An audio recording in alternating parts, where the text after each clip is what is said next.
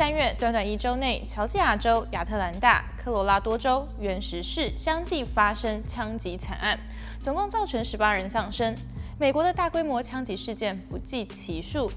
数据显示，自一九六七年到二零一七年这五十年间发生的枪击案件中，每起事件平均有八人死亡。美国并不是唯一一个民众可以合法购枪的国家，但枪击案发生的频率却远远高出其他国家。这是为什么？长久以来，为何美国关于枪支管制的法律难以过关？是什么造就了美国现今的永枪文化呢？罗马不是一天造成的，美国人的永枪历史要从欧洲人踏上美洲土地说起。首批乘坐五月花号来到此地的欧洲移民，使用枪支占地盘，对付原住民，武器对他们来说是不可或缺的。殖民开始后，北美十三州由于没有政府常备军，只有自发组成的民兵防卫。之后的独立战争虽然有欧洲人训练的大陆军和法国军队帮助，但民兵在与英军作战中也付出不少力，最终赢得胜利。建国之后，美国宪法的权利法案中，持有和携带武器的权利自然也囊括其中。法案内容是这么写的：A well-regulated militia being necessary to the security of the free state. The right of the people to keep and bear arms should not be infringed. 纪律良好的民兵队伍对于一个自由国家的安全实属必要。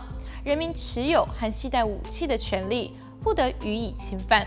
也就是说，为了防止政府权力膨胀，进而侵犯公民权利，赋予公民反抗的武器是有必要的。这也是这条法案的精神，也就是所谓的枪权天授。在美国开拓西部边疆的历史中，用枪来狩猎、对抗野兽和掠夺者，更是生存与安全的考量。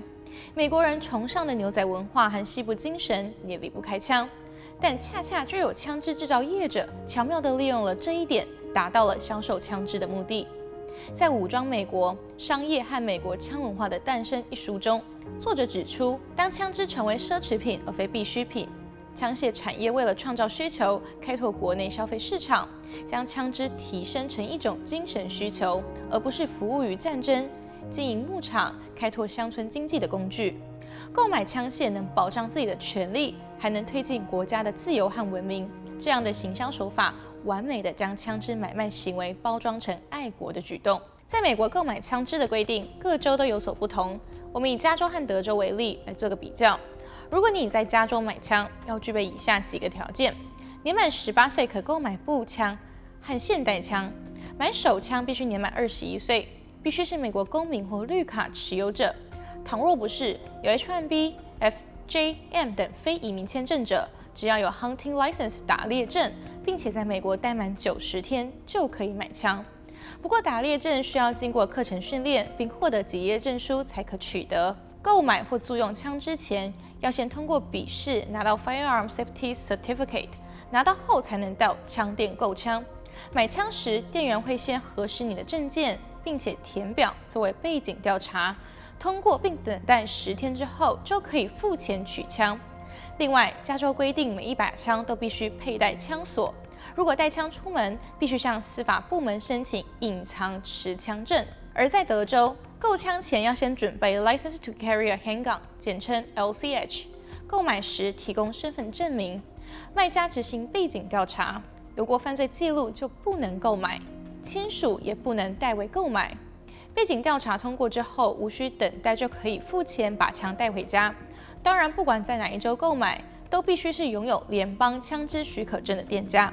其实，不管是在全美控枪最严格的加州，还是拥枪的德州，美国人想合法买枪都不算困难，更别说台面上的非法武器交易。枪支取得容易，枪械暴力频传也就不难理解了。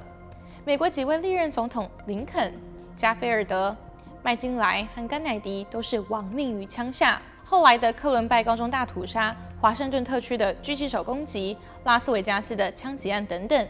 一个个无辜生命在枪响中逝去，美国为何对存在已久的枪支暴力问题难有作为呢？根据 ABC News 的分析，有三个主要原因。首先就是美国人与枪支的关系十分紧密。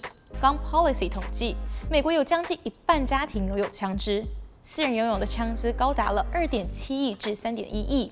成人平均拥枪率每一百个人持枪率高达一百零一点零五支，全球第一。对于美国人来说，枪支不只是用作自我防卫，也是一种爱好，美国文化的一部分。就像常吃的汉堡、爱听的摇滚乐一样自然，这已经被视为美国的传统，甚至是身份认同。有个特别的现象是，每当有重大的枪击案发生，都会引发民众的购枪热潮。科罗拉多州的奥罗拉市在电影院枪击案发生之后，市内的枪支销售增长超过百分之四十。购枪原因一方面是担心自身安全，一方面是怕如果接下来出台加强枪支管制的政策，会让买枪更加困难。再来是 NRA 的介入 NRS National Rifle Association 美国步枪协会，他们估计约有三百万会员。每年呢，来自枪械和相关产业的资金注入，有钱就有声量，就有能力左右政策走向。任何一位国会议员提出管制枪支的法案，NRA 就会立即投入大量金钱到反对阵营，阻止法案通过。来自圣路易斯华盛顿大学东亚系副教授马昭分析，NRA 能够让不同的团体找到一个利益集合点。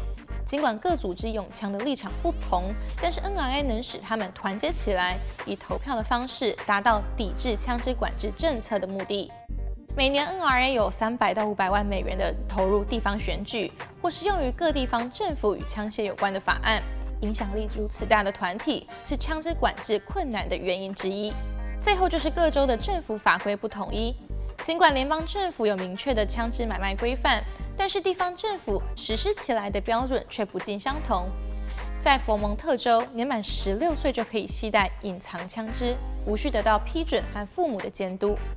堪萨斯州在二零一零年通过允许携带隐藏枪支到小学的法规。某些州枪支管控严格，但也有些州相对宽松，这让枪支管制的法律难以全面实行。